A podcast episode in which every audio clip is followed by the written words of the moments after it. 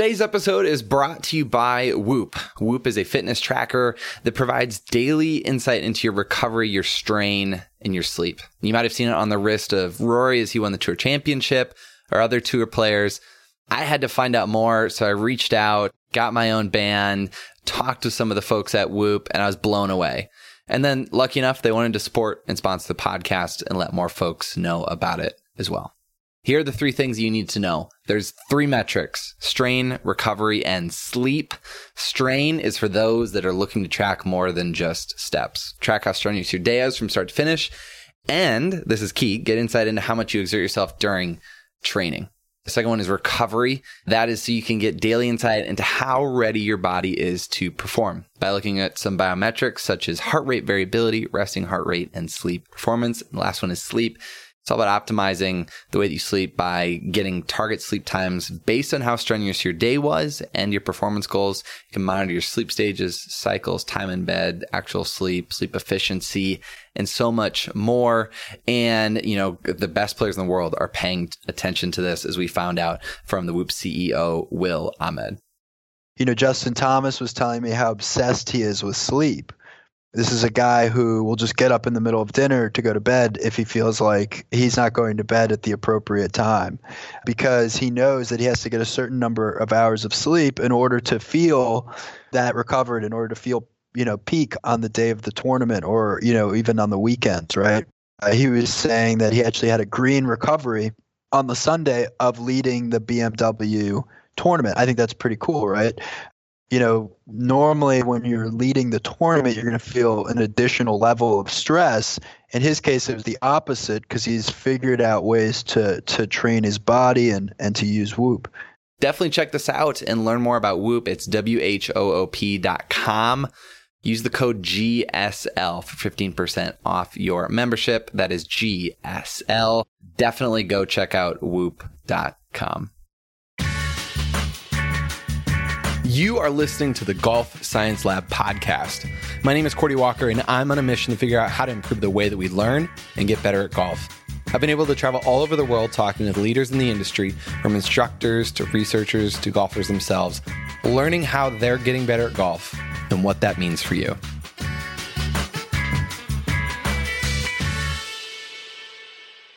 Hey everyone, welcome back to the podcast. My name is Cordie Walker.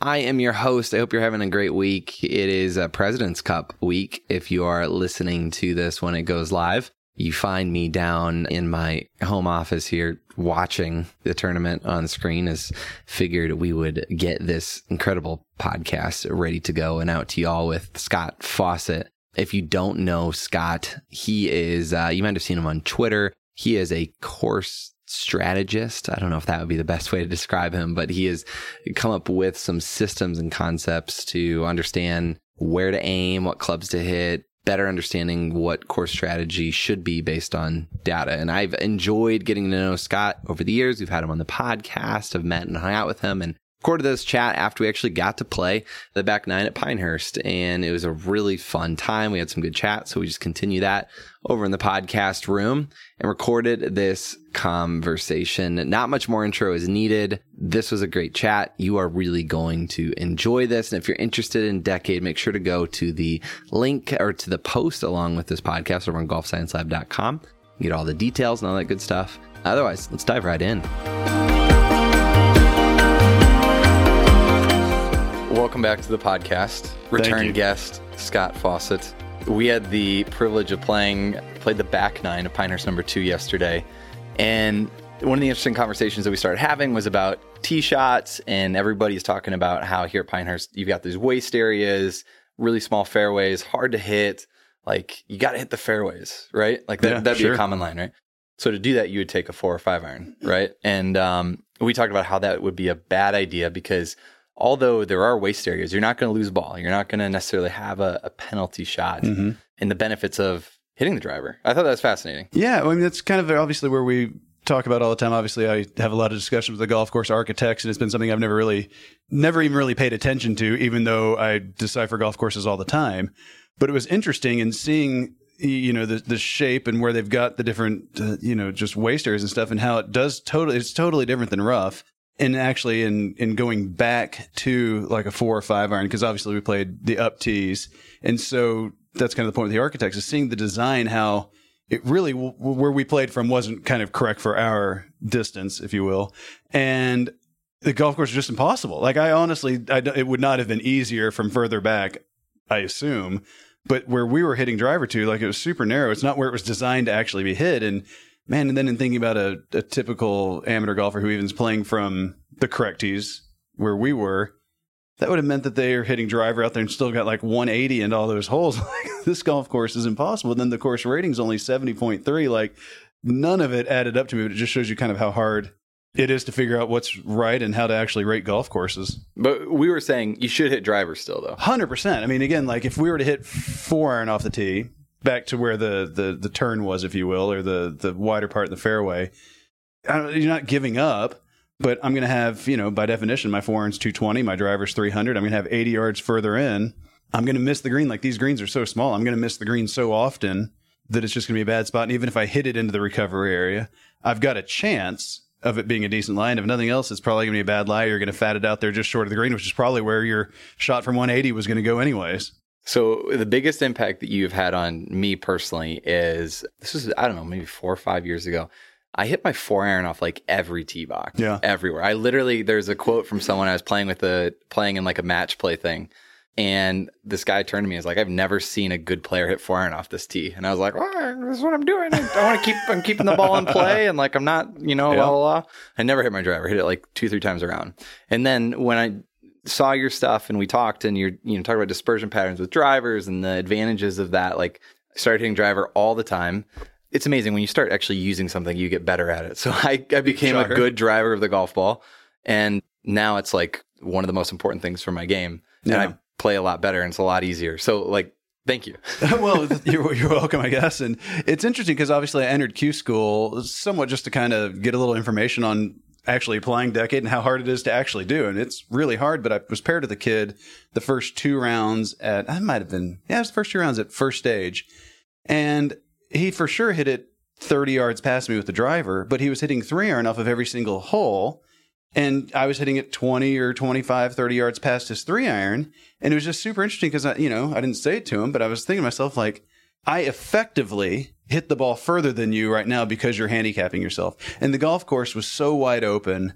Like you weren't going to get driver. It wasn't going to get in trouble. I mean, there sure there were a couple holes that it might be ideal to drop back from if necessary. But overall, he literally hit it off of, I would assume, 10 out of the 14 tee shots. And so as a result, like I, I had a, a shorter distance, so I effectively hit the ball further than him, and I'm a 46 year old amateur. it was just they don't you don't realize how much you're handicapping yourself because the the main like logical fallacy people make in golf is they compare one outcome to one outcome. So you that kid, you're hitting four iron, three iron, whatever off the tee because you're like, well, I'll just hit this in the fairway, but driver won't be in the fairway. And kind of what we were talking about yesterday on 14 out here at Pinehurst was if your shot pattern's 65 yards wide and even up there it's super narrow, but it's like 27 yards wide, the fairway's going to accidentally get in the way of half of your shots. That's where you're going to score, and then you're trying not to screw up the other half. But four iron, you're just giving up, and you're going to hit about the same amount of greens regulation. But even the amount of greens regulation you're going to hit, your proximity is going to be destroyed. Where do you think this kind of like, uh, because I see that a lot. I mean, it feels like it's one way or the other. Like everybody hits a driver when they shouldn't hit driver and they just hit it, make, take a bunch of penalty strokes, or they just hit, you know, irons all the time and they leave all it, like, why do we do this? But it seems so common. It's super interesting you say that because when I first created this back in 2014, I caddied for Will Zalatoris when he won the Texas Amateur, and it was played at Brook Hollow, which is a fantastic old, shorter, tighter golf course. And he had already played his practice rounds, and then we went out and played a practice round because I kind of caddied for him last second the day before it started. And it was just interesting because I changed 12 of the 14 clubs he was going to hit off the tee boxes because here he was, he was going to hit, you know, four iron sand wedge to all of these par fours because he thought, well, I'll just hit four iron in the fairway sand wedge on the green. And I'm like, yeah, but you might hit driver to 20 yards off the front edge and chipping is so much better than anything. And so when you can get it up and around the green, it's the way to go. And then on all the par fives where it had these pinching bunkers, he was going to challenge those with driver because it's cool to hit driver nine iron to a par five as opposed to three with six iron. And so it really does become I mean, the decision making process, it really is mathematical. I've got kind of a joke that I say all the time, but every decision you make in life is based in math, whether you realize it or not. Even to something as simple as should I cross the street right now? It's really a mathematical decision. Will that car hit me? 100% no, then you cross. If there's even 1%, I hope you just wait the car out. So we're constantly weighing odds and expectations and really just taking Mark Broadie's math from strokes gained and applying it to shot patterns. And then it's it's interesting because the non-uniformity of golf course design is what makes the game so hard to learn how to play strategically, but then it's also what interjects the ease of figuring out how to play it because now I, I know most of the time you're not going to get a 480 yard hole with 30 yards between legs. It's just not going to happen.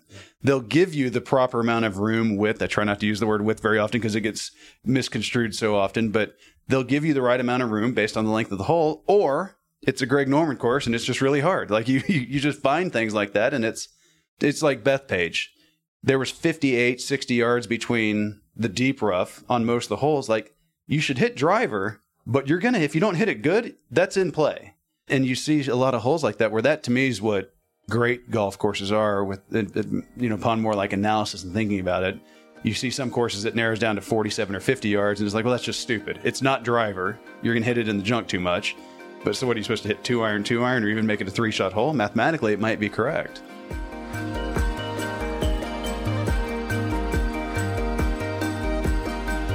Well, let's talk about that decision making process because we were playing with Mark Broadie. One of the interesting things we talked about the difference between like hitting driver to try to go from 100 yards out to 70 yards out and how statistically that would never make sense. If you're challenging something, yep. I want you to get it as close as you can.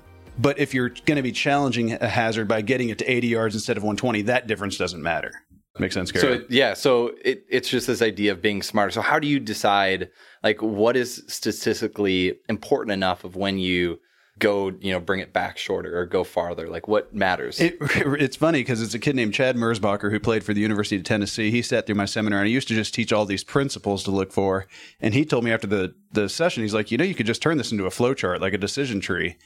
And it really is that formulaic. If there's 65 yards between penalty hazards, you know, for the average, you know, I shouldn't say average, for a good playing male who hits it over 270, these numbers pretty much hold true. If you hit it under 270, you should probably be hitting driver almost everywhere that a hazard doesn't cross. And most people correctly do that. But once you start hitting it over 260, 270, if there's not 65 yards between penalty hazards, that's your first thing like, okay, I've got to think a little bit here.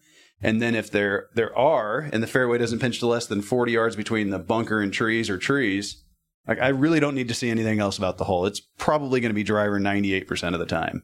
But if there's 57 yards between penalty hazards, that's a hole that's typically going to be 420 yards or less. They're trying to entice you to make the correct decision to hit less club off the tee. And it really becomes, you know, just a formula. And I, I mean, I, just to send someone to a, a, a YouTube video, but I've got a 30 minute YouTube video called it's for the college golf coaches, but it's NGCAA driving video, I think. And if you just search Scott Fawcett on YouTube, you'll find it. And it literally just walks you through the entirety of tee shot selection because it really is pretty generic for the most part. Do you feel like that's the quickest gains that people can make is by just looking at their tee shot strategy? I mean, it's certainly one of them. I mean, there's just, it's so interesting because I do think a lot of what I teach is common sense, but nobody actually does it. And so, really using the data, uh, most importantly, the, the shot link images, a lot of just the raw shot patterns laid over holes, you'd have to be pretty stubborn to not finally relent and stop banging your head in the wall. So, there's just so many things that I think that I teach that are simple little one liner but they're based in math, based in strategy, based in in just fact. And I, I really do. I hate saying it because every time I te- caddy for somebody, they basically play better than they typically do given their shot pattern. And it's just because we don't make emotional decisions. That's really it at the end of the day. We're removing emotion from decision making. Yeah, which I, I think golf is one of the best sports for helping you bring emotion into your decision making, right? Right? Because there's a, uh, there's a past, there's a history that we're all bringing into every shot, whether that is you played this hole in the past or just the last few holes you made a double bogey or you made a birdie. Both have all these different impacts, which bring that in of like, oh, I should do, you know, I'm going to change my strategy this sure. way, or like. Well, you just have all these preconceived notions about something. Like even at first stage, it was at Firewheel in, in Dallas, the fourth hole is probably one of the worst holes I've ever seen in my life. It's way too narrow. But when I was looking at the scoring average leading into it before I went and played a practice round, like it was a lot lower than I was expecting. And I was just, I was pretty confused. Well, once I showed up, I realized that they had cleaned out 20 yards of hay on the right hand side that was between this river and these trees. It used to only be like 40 yards wide between out of bounds and basically death. But now it's still not good, but you can find your ball over there in the right in this this roughly 20 yard area right of the cart path. And it was just interesting because like it wasn't making any sense to me whatsoever. And then once I saw it, I'm like, oh, okay, the hole's still hard, but you're going to find your golf ball unless you hit a really awful shot. Whereas before, I mean, 20, 25% of the time, you know, 10 years ago when I played it in Q school, you would literally just lose your ball. If, and I played it as a three shot hole. I played it seven iron, four iron back then. And I knew I couldn't play it. It was, I think it was like a 4.12 scoring average last year. It's like, I know I can't play it to that hitting seven iron, four iron. And I honestly was like, am I wrong? And then I showed up and realized they'd totally changed the hole. and again, that's just like the point of that is like you're talking about emotion, like bringing that. I had literally fretted about this hole for a month. it's just I- not even the same hole. I think we've all done the same thing, right? Like we've all done that where there's a stupid hole and you just think about it weeks prior and then you get to it and you're like, oh, yeah, never mind. but it's great, but it keeps you up at night, right? absolutely. So let's talk about your summer. Uh, you played the mid am, you played Q school. What was more challenging or like what was tough when you were out there? Like, what was the hardest part? You know, it's interesting because I had surgery on my neck last December. I really hadn't played any golf in four or five years and had surgery, got to feeling pretty good. So I played the Texas Amateur, honestly, is where the first place was. And I shot 75, 77. And honestly, I was really disappointed. I, I picked good targets, but man, this is really the first time I've tried to play since teaching decade. And I was, I was blown away at how hard it is to do. I knew it was hard, but really just being committed to, I mean, aiming a nine iron away from a pin. But then more importantly for me was just hitting balls off of in my simulator at my house, just off of a flat piece of AstroTurf. I didn't realize how hard just uneven lies would be. And it's just amazing how people ask me, like, what should I do to lower my scores? I'm like, play a lot more. Like, hmm. And I know that's hard to do with schedules, money, just everything. But No, but it's so true. It's like you you get good at what you practice, right? So this is this is my analogy for why we should improve our practice. If you want to get better at something, you should do that thing a lot. So theoretically, we should play tournaments a lot, right? absolutely. However, we can't. We can't because of money. We can't because of time. Blah blah blah. So we need to improve the way that we practice because we can't do the thing that we need to be doing. Right? Yep. Well, and that was where. So after the state am, when I just really considered just a total failure, I uh, I did change how I practiced, and I still didn't have enough time to play, but I did force myself to get behind a lot more shots, go through my whole pre-shot routine, that mental chatter, just the timing of kind of when to pull the trigger, committing to really practicing on committing on the range to hitting a shot at a tree or a pin or a lip of a bunker, just whatever it was, really focusing on trying to actually center my shot pattern on something to get just that mental chatter more locked in. Then, you know, like a month after that, I shot 66 to be low at the US Mid Am qualifier by four. So it was like a great improvement basically overnight for that. Then at the US Mid Am, like you say, I, I played pretty good in the uh, in the stroke play, and it's just it is it's just interesting how you just slowly start building. Actually, the USAM qualifier was first, and I missed making a playoff by a shot. So it was like that was progress from the state am, and then also the US Mid Am, and then I would say the US Mid Am was still more progress to go to pre qualifying, where I shot 69, 70, 69 and finished like ninth. And it was just, it, it was interesting because I would say my approach play, I drove it really well, but my approach play was horrific. But I didn't ever let that manifest itself forward on the next shot. It's like, I know this is going to be bad. It's, I've got a funny saying, I think, in my opinion, where like, if you know something bad's going to happen, when it happens, can you actually be mad about it? In 18 holes of golf, you know something bad's going to happen. And yet we all, not we all, but for the most part, we all get really mad at some point during a round of golf. And it's like, you knew that was going to happen. Now it sucks that it happened on this specific shot, but you knew over the course of 18 holes, certainly over the course of 72 holes in a tournament, it's going to happen. So you just look at a guy like Tiger, like people say, you know, I do this deal where I, st- you know, if I if I get mad, I've got 10 seconds to be mad, and then I let it go. Like that's fine if you do it. Mm-hmm. I don't think you probably do it, but you look at Tiger, and sure, he would cuss or slam a club or get mad, but he really, at that point, then he was done with it. He was not going to carry that forward and make an emotional decision after that. Or more importantly, like, well, shoot, I'm, I'm too over. I'd better get it back here. So all of a sudden, you're going to start taking a more aggressive line with a nine iron or a six iron, trying to force birdies, opposed to like, well, two over, might as well. Yeah, I had a, a player at, at second stage. He shot, he shot two over in the first round. He was three out of, outside the number. And what I had to ask him, I was like, did you think, was there a chance you could qualify and make it by five shots? He's like, sure. I'm like, then nothing's changed. Uh, yeah, we've got to play good from here, but nothing's technically changed. You still can do what you thought you could do and make it right around the number. And just using like little mental tricks like that on yourself, it's sure it's BS, but it's actually based in truth. Hey, thanks so much for tuning into this podcast. I just want to jump in with a quick note. If you have not seen our latest project that we just released, it's called Practice Secrets. It is a really simple 14 day challenge that you can go out and do to drastically improve the way that you practice and learn this game to become more efficient and really use your time wiser so you can get better faster. It's our latest training program. Head over to golfsciencelab.com click the training button and it's right at the top there practice secrets. Check it out. I think you'll enjoy it. And let's get back to this episode.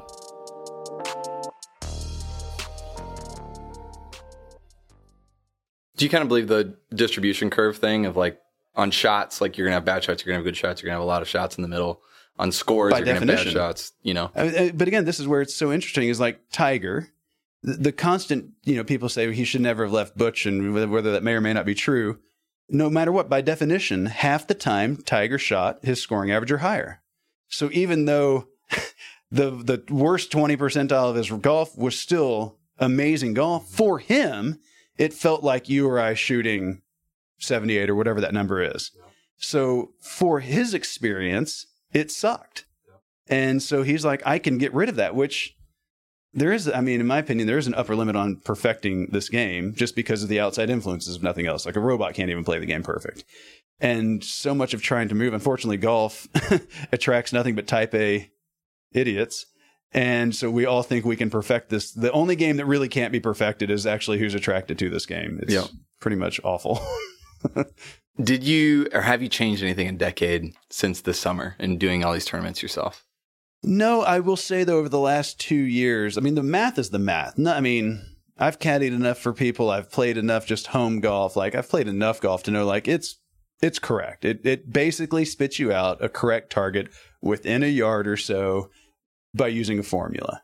So nothing with that's changed, but definitely over the last year, maybe even year and a half, I've really changed to focusing on the psychology of it more. I've definitely realized that, I mean, picking the target, the math of it's not that difficult. Now, actually trying to put it there, that's really hard. So, the content within the app, it's literally the reason I entered Q School, just to be able to figure out when you're caddying, you're having a, like a utopian experience. mm-hmm. I can think clearly, hey, buddy, that's okay. You hit it in the water. We'll go up there and say far. And you, but then you actually Yeah. mean it. Yep. Like you believe it. Whereas if you're hitting it, you're like, eh, just shut up right now because you're kind of you're kind of annoying me. But figuring out how to make that content from those experiences to then show the player like again i know what you're doing here again i caddied for for zach Bauchou who was the number three man at oklahoma state behind Viktor and matthew great players won the canadian amateur twice i'm not super close with him i mean i really had never met the guy before but i i, I reached out to him from I, I knew that he likes what i teach and so i reached out to him after i missed at first stage and said if you want me to caddy it's uh, a course i used to play at caddy for him, but I wasn't close enough with him. Like with Will, I could call in real time, like, dude, I know what you're thinking. Stop doing that. And I knew I wouldn't make him mad. With Zach, I was like, I don't really know where my boundary is here. So I really didn't say a whole lot with regards to psychology. But after we finished the 72 holes and he missed by three, we got to the, to the, to the parking lot and I was like, look, dude, in my opinion, didn't play very well at all this week. And only missing by three, like second stage, man, it's hard. You got to play, you have to play good. You have to play great, but you can't play average and you kind of played average for you. And, but I'll tell you, I also don't believe you totally committed to the targets we were talking about. He was like, what do you mean? I said, well, if the pin was on the left, your shot had a, a propensity to actually be shaping towards the hole, and big misses were always going towards it, whether the pin was on the left or the right. And I was like, I'll pick out one shot specifically. It's number seven, our fifteenth hole. Excuse me, actually, seven in the in the third round. 240 yard par three. The pin's on the left in this kind of back left area with some bunkers left and then a hazard left. Wind was 20 off the right, and I'm like, look, dude, start it right of the green, and it needs to finish in the middle of the green. left half of our shot patterns where we're gold, right half easy up and down. And he hits a pretty big hook shot like he really hadn't hit all week and goes in the hazard left.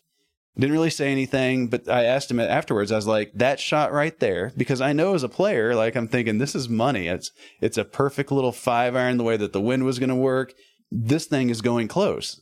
And he's like, "That's exactly what I was thinking." That's the difference. Tiger, I've got this clip where Tiger says, "You know, I I play aggr- I play aggressively, but I play aggressively to my spots, which might be more on the conservative side." And that is the difference. I would say Zach on that particular shot did not play aggressively to his spot. But what's therapeutic about it for a guy like that is I hadn't mentioned that shot once to him. And I called it a day and a half later, like that shot you were trying to, you hoped it floated over there by the pin. And this was a guy after before I just said, Did you really play committed to all of our targets? He's like, I think so. I was like, How about this shot? He's like, Oh my God, for sure wasn't. I'm like, I think that probably permeated more of your game than you realize just based on what I was watching. Because, like, when you say like aim at conservative targets, you actually mean aim and try to hit it at conservative targets, not like aim there and then try to fade it into the hole. That's literally exactly what I say sometimes. I'm like, I, I need you to pick to have this target and then actually try to hit it there. I've got a deal tomorrow in my speech where I'll, I'll literally have I'm going to ask all the, the the teachers who played professional golf to stand up and then I'll say it's after you know explaining decade. Now, any of you guys have you ever picked targets like that and then actually hoped you hit it by the pin? And I guarantee you, 100 percent of them are going to sit down. We all do. We all do. But Tiger, I truly believe that Tiger's. I mean, again, I've looked at all of his shot link data. Like this dude actually centered his shot pattern where it's supposed to go. You look at thousands of shots, you can figure it out. That guy, and then actually says it. I play aggressively to my spots that's I'm not going to say that's the difference. He's really good at golf, but I really believe that's one of the key differences. I mean, I know it's one of the key distinctions that people make and, and or that he made between the average PGA Tour player and a great one. And that's again where the mental scorecard that we track in the Decade app is really the most important stat I want people tracking, which is basically did I have a target, shape, distance, and did I pull the trigger committed? That's it. And that number will always come back like 90% of shots people will say they were committed to. I mean, if your scoring average is 70, 80, that means, you know, eight times during a round, seven times during a round, you're not committed to the shot you're trying to hit. That's, that's, that's way too many. There's no chance Tiger was at 90%. Uh, what's the plan? You gonna keep doing tournaments here? You gonna keep? You gonna give it a give it another know, go to around? Be honest, it's it's interesting because I really did just enter Q school, and I mean not as a, as a joke's the wrong way to say, it, but basically Sure. as a joke. Like it's I, an experiment. I had no intention of playing golf. Like I've got two kids, I'm 46. I'm not going to South America, and people didn't realize like if I'd made it to final stage, you still have to finish like top five to get starts in like the first 12 events. Like I had no intention of actually playing professional golf, but it was fun. I did physically feel pretty good. I mean, like yesterday, walking 18 holes out here and playing, like I felt good. So, you know, I've always kind of had the little thought in the back of my head about Champions Tour or whatever nonsense, Mhm. but I can't just start that at 49. I, this year was definitely like I played enough golf to realize it's going to take a couple years to knock the rust off to be able to be competitive. So, kind of, yeah. I mean, I definitely want to go light for a year or two to not wear my body back out. But then definitely the next, you know, 48 and a half on try. I don't know.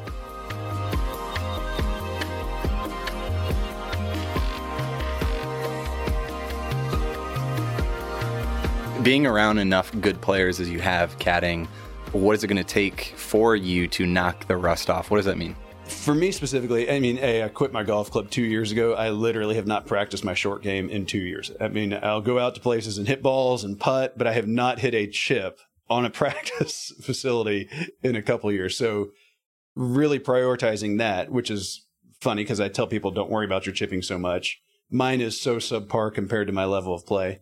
But then honestly, there's just a few things physically. My hips are still a little bit locked up, which I think was causing me to early extend, meaning get a little bit close to the ball, which is embarrassing as I say on a podcast. I have an occasional shank.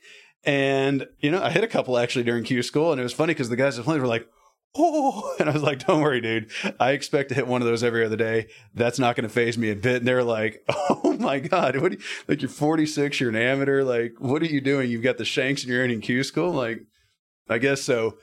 A few things physically, I need to get a little bit better internal rotation, a little bit better just cardiovascular health to, or to you know fitness to feel a little bit better with walking and everything. But then just playing. I mean, honestly, having having a hanging lie with a four iron. I mean, there was this one par five specifically at, at uh, Firewheel had about 220, 230 every single day, but you're going to be downhill, ball slightly above your feet. And I'm just over this. I'm like, hey, I felt like the hosel was just leading straight into this thing. and there's a lake right. I'm like, everything about this shot I'm hating, but I can't lay up from 230. And so that was honestly the one day that I didn't hit the drive as good and I had three wood in. I was thrilled because I'm like, there's no hosel on this thing. That's awesome. Well, I mean, it's it's super interesting. So you have a simulator. You play a lot of simulator golf, right? Mm-hmm. So you're good at I hit a ton driving. Balls, yeah. You're good at irons. It's those playing skills you got to work on. Hundred percent. And that's honestly, it's it's interesting because the thing that's outside right here, it's the, the mat that's got yeah, yeah. It's it. like slope the something. It's Conrad Ray, grass. the Stanford, I think it was Conrad, the Stanford coach, saw what I was posting on Twitter. He's like, "Dude, you need one of these." Yeah. And I hadn't seen one yet, but I thought it looked like there was too much slope on it. But he's like, you need to put one of these in, in your simulator and, and, hit balls off it. And just seeing it, I'm like, it is pretty extreme. Yeah. But I was thinking that it would be great for the extreme, but then I could probably put like a brick or two under one side and soften it a little bit. But uh, I mean, hundred percent. That's one thing I've thought about doing too. In this, in my the backyard of this house that I'm building, is putting a like a mound to where I actually could hit balls off of each side and put like a net out there, like like you see with the batting cage or pitching net. Like put that out there with this little mound to actually hit balls uphill, downhill, side hill off of it. So you should do like the top golf, like at the end of the range, how they have the massive net. You should do that. Like who's that guy in the, that has this huge thirty foot high net in his I mean, backyard? I don't see why not. I bet it backs up to a cemetery, so if I miss it, it's not going to matter. oh man. That sounds too good. Well, I mean, I think you're, you're a great case study though in that because like the playing skills are some of the hardest stuff because it takes time, right? It takes time. It takes reps in context. Like that's the stuff that for us that have jobs and like do life are like it's difficult. Yeah, this is not I our mean, you job, just can't right? fake it. I mean, again, like I'm lucky that I did play professional golf for a long time, so I've I can knock off the rust in my game. And, you know, this gets back to the whole reinstated amateur playing the U.S. Mid Am type stuff. Like the thing I'll say that was great for me personally this year was playing more golf. Like it made me a better human. Yeah. I exercised. I got a trainer. I didn't drink. Like there's a lot of positives, not even just golf related, that helped me personally quite a bit. And you know, you see, like I had dinner with George Gankas last night, and and it's the first time I've ever been called sick before. But Gigi's like, "Bro, I thought it was sick that you entered Q school," and I was like, "You know, I didn't really think that much about it, but I've had a couple of different instructors come to me like, man, that was impressive. Like, you know, you you got people on Twitter that don't like you. You're gonna go enter the mid am. That's one thing. But like enter Q school, like what are you doing? And so I could have made a total fool of myself. And honestly, I'm really glad I missed it first stage because second stage at Craig Ranch it was about 35 degrees, and I would have I would have 100 percent finished dead last had I made it through first stage because that was not going to be good for me. Dude, that's, that's what it's all about is is learning and experimenting and testing. Like that's that's what we do, and like having the mindset to be able to fail. I'm using air quotes here. Like failure is what learning is. It is. So if you can't do that, you can't learn and grow. So good luck, right? Well, it's, yeah, I mean, it's it's it's like a it's like a Tony Robbins poster, you know. Failure is learning, but it is. I mean, it, it you really can't, and you have to give yourself room to fail in order to to to grow. Like it's it's a cliche, but it's true. It's funny because there's so many of the old cliches. Like I think it was Rotella that was you know the original guy with cocky swing, conservative target, and all these old things that is just like I guess. But then in going back and rereading a lot of the psychology books that I read when I was younger, it's like, dude, it was all right there.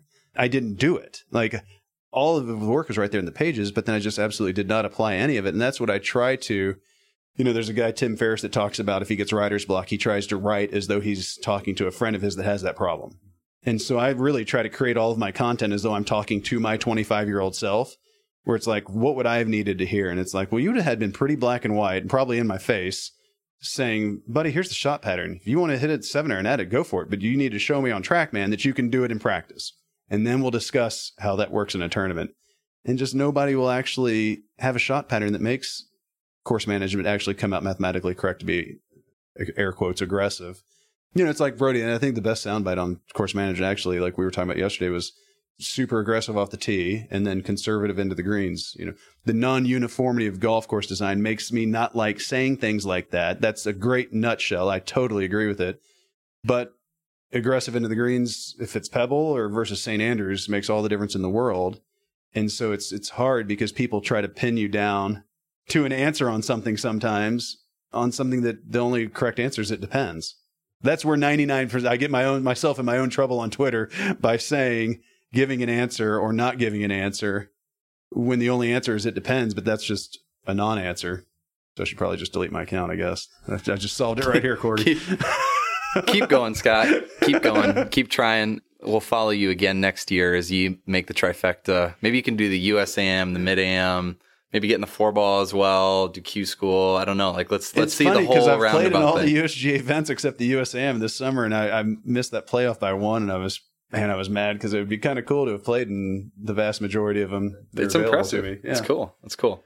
Played in that open here at Pinehurst, a pair 79s. It, it was great to relive those memories with you yesterday as we walked around Pinehurst. I will say in Cordy, uh, we we played one hole in Hazeltine Simulator. He got up there dead cold with his, his ponytail and high tops on, and he striped driver 350. Yesterday, he joined us on number nine, promptly hit it to 15 feet and made it for birdie. I'm like, apparently this guy plays the first hole This really is well. great. I like playing golf with Scott because it's at Hazeltine or Pinehurst, apparently. so the next time will hopefully be just as That's good. right. We need to find something at Augusta and Yeah. try to schedule ourselves there. That would be great. Sounds like the next session is starting. We're here at the Golf.com Top 100 Summit. Scott is presenting tomorrow, so excited to listen to that. But Scott, this has been uh, this has been fun. Thanks for hanging out. Appreciate it as always. Thanks, buddy. Hey, thank you so much for listening to this podcast. Make sure to go check out what Scott is doing. Uh, Twitter, he's at Scott Fawcett. If you want to say thanks for for him for sharing all this sitting down, I, that would be so cool if you take the time to do that. Make sure to check out what he's doing with Decade. We have a video on the post along with this, so make sure to go check that out. So much good stuff. Can't recommend learning more about Decade and just taking your course strategy a bit more serious maybe this coming year. Uh, do a little research, do a little study, and try to figure it out so you make smarter decisions and placing your best golf in 2020. This episode was hosted by me, Cordy Walker. You can follow me on Twitter at Cordy Walker. At Golf Science Lab is also where you can find it. Instagram at Golf Science Lab, Facebook Golf Science Lab. Make sure to go follow along. Lots of good stuff. We are just working our hardest to make the best content possible to help you play your best golf and explore everything the folks are doing in this industry. This episode was edited, mixed, and produced by Just Hit Published Productions, and we will see you all next week.